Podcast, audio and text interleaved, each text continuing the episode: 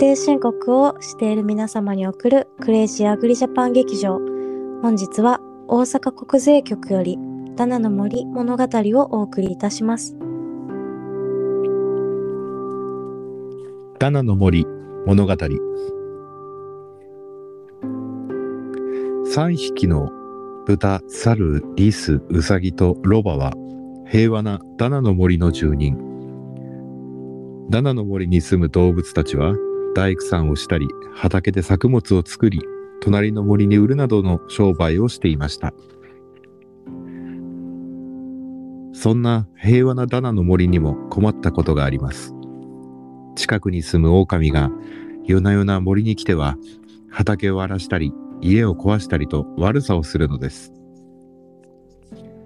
七の森の動物たちは自分の畑に柵を作ったり夜に見回りをするなど作物が食い荒らされないようにみんなバラバラで自分たちの商売を守っていました。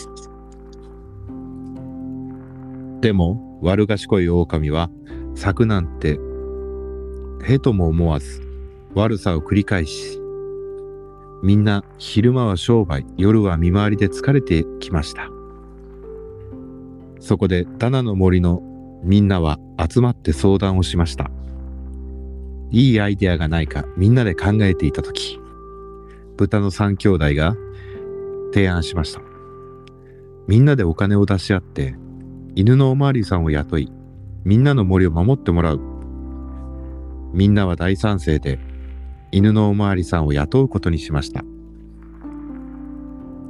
犬のおまわりさんの大活躍で、狼は、狼は悪さをしなくなり、ダナの森に平和な日が戻ってきました。ある日曜の朝、猿の日の不始末から、ダナの森で火事が起こりました。みんなは協力して、消火にあたり、大惨事にはなりませんでした。消火活動の後でウサギが言いました。今日は日曜の朝でみんなが家にいたからよかったけど、昼間みんなが商売でいなかったら森は大変なことになっていたんじゃない？ロバが言いました。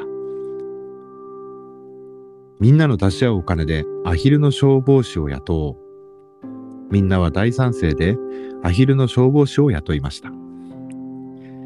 ダナの森は悪さをする動物もなく、火事になることもなく、平和で商売繁盛な森となりました。商売が繁盛するほど、今度はゴミがたくさん出るようになり、ダナの森の環境が少しずつ汚れてきました。みんなが出すゴミの処理も掃除当番を決めてきれいにしたものの、商売も忙しく、すべてをきれいにすることが難しくなってきました。また、みんなは集まって相談しました。そして森をきれいにし、環境を守ってくれる羊さんを雇うことにしました。掃除の羊さんの提案で、決められた日に決められた種類ごとのゴミを出すなど、ダナの森はみるみるきれいに、住みやすくきれいな森へと変身しました。当然、この羊さんを雇う給料もみんなが出し合うお金で払っています。このようにダナの森はみんな皆さんが住んでいる町と同じようにおまわりさんがいたり消防署があったりゴミ処理をしてくれる人がいます。これらのみんなが住みよい町を作るためのお金つまり費用はそこに住んでいる人たちが出し合っているのです。みんなで一緒に考えて少しでも住みやすい町を作ろうとしているのです。この先ダナの森では学校もでき病院もできもっと住みやすくサービス満点の森に変身することでしょう。森に住む動物が年を取った時には老人ホームもできるかもしれません。みんなが豊かで安心して住める森にするためにみんなはお金を出し合って工夫していくことでしょう。このみんなが出し合っているお金が人間の世界では税金と呼ばれています。そしてみんなの代表者が集まってこのみんなで出し合ったお金、税金をなお一層住みやすい街を作るために使うことを考えているのです。税金はみんなが豊かで安心して暮らしていくために必要でみんなが共同で出し合っている会費なのです。終わり。ダナの森の物語でした。確定申告をしている皆様へ送るクレイジーアグリジャパン劇場。本日は大阪国税局より幸せの青い風船をお送りいたします。幸せの青い風船。あるところに動物たちの町がありました。町の真ん中には川があり、木の橋がかかっていました。動物た動物たちは大変仲良く暮らしていましたが、困ったことに狐さんだけはみんなと仲良くしようとしませんでした。そうそう、こんなことがありました。風が吹く寒い朝のこと、豚さんの子供が病気になり、狐さんに車で病院まで連れて行ってくれるよう何回も頼みました。この町で車を持っているのはお金持ちの狐さんだけなのです。しかし狐さんは、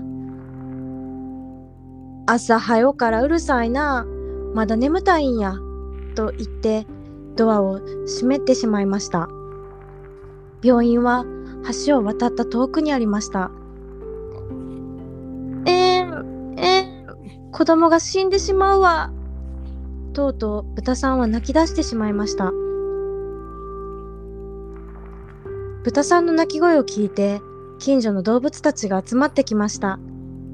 少しでも早く病院に連れて行かないと子供がかわいそう。わしやったらおんぶできるし連れてったるわ。力持ちのゾウさんが言いました。寒い風が吹く中、ゾウさんはなんとか病院まで子供を連れて行きました。お医者さんに見てもらい、豚さんの子供はすぐに元気になりました。豚さんは嬉しくて、ゾウさんのお家にお礼を言いに行きました。するとゾウさんは風邪をひいて寝ていたのです。ゾウさんが病気になってしまったのを聞いて、みんな集まってきました。うさぎさんが言いました。また誰か病気や怪我をしたらどないしよう。ゾウさんばっかり頼られへんで。クマさんが言いました。みんなでお金を出し合って救急車を買うたらどうやろう。他の動物たちも賛成でした。しかし、キツネさんは、自分の車があるから救急車がなくても困らへんわ。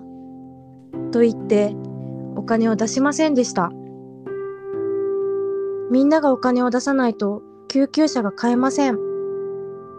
他の動物たちは悲しい気持ちになりましたが、どうすることもできませんでした。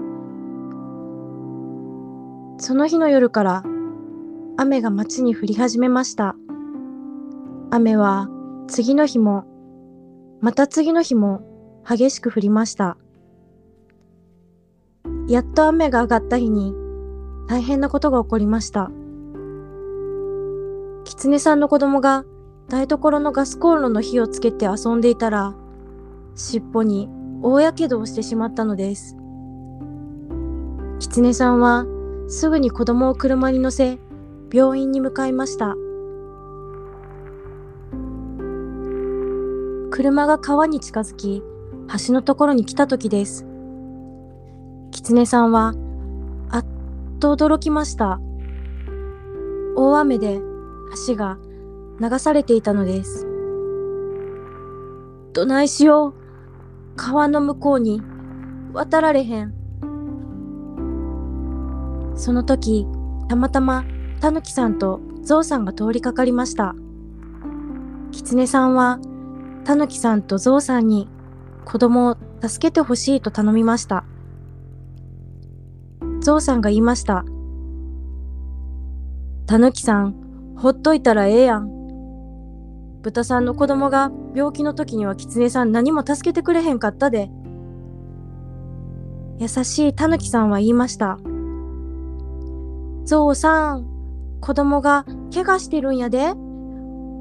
ほっとくわけにはいかへんやないか。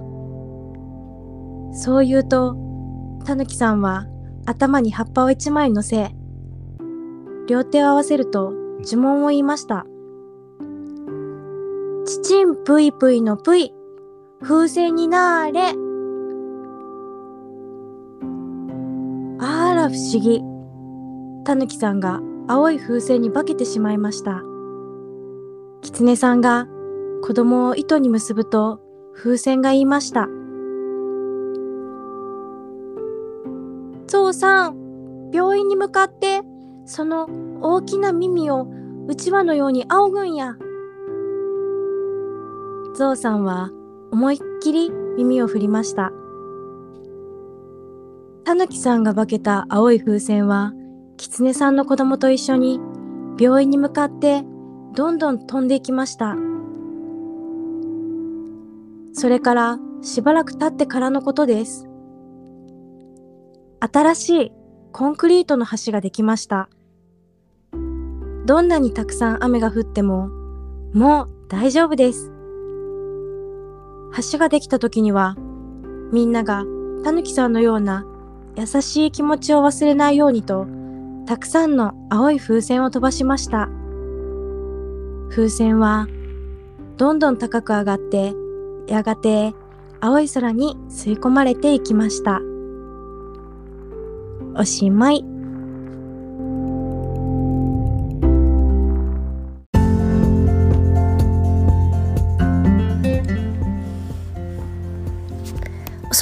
ます。京都の舞鶴市の農家、有沙と申します。ただいま、キャンプファイヤーでクラウドファンディング挑戦中。私の作る舞鶴市の特産、京野菜、甘い万願寺唐辛子と日本茶を全国に広めたい。リターンは、万願寺やお茶で種類も豊富。万願寺唐辛子は甘くて肉厚ジューシー。ただ、焼くだけでも美味しいの。一度は食べてみてほしい。絶対後悔させません。どうか、皆様の温かいご支援、よろしくお願いいたします。失礼いたします。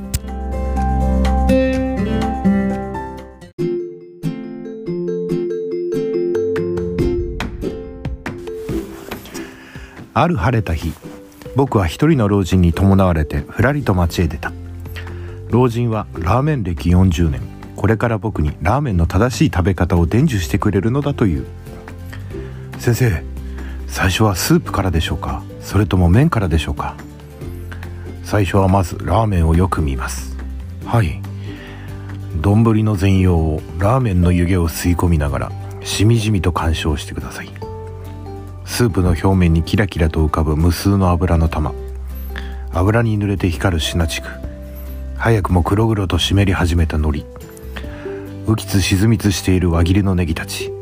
そして何よりもこれからの具の主役でありながらひっそりと控えめにその身を沈めている3枚の焼き豚。ではまず箸の先でですね。ラーメンの表面を鳴らすというか撫でるというかそういう動作をしてください。これはどういった意味でしょうか？ラーメンに対する愛情の表現です。はあ。次に箸の先を焼き豚の方に向けてください。はあ。いきなり焼き豚から食べるわけですか？いやいや。この段階では触るだけです。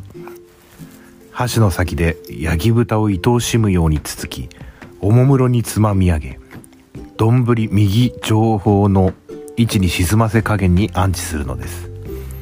そしてこれが大切なところなんですがこの際心の中で詫びるようにつぶやいてほしいのです。後でねと。さてそれではいよいよ麺から食べ始めます。あこの時ですね麺はすすりつつも目はあくまでしっかりと右上上方の焼き豚に注いでおいてください。それも愛情のこもった視線を。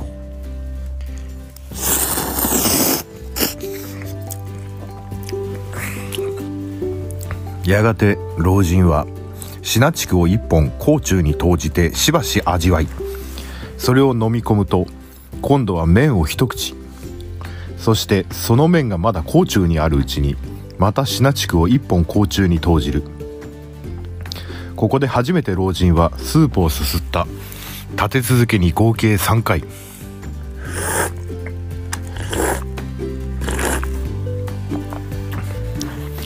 それからおもむろに体を起こしふーっとため息をついた。意を消したかのごとく一枚目の焼き豚をつまみ上げ丼の内壁にトーントーンと軽く叩きつけた。先生今の動作の意味は？何？おつゆを切っただけです。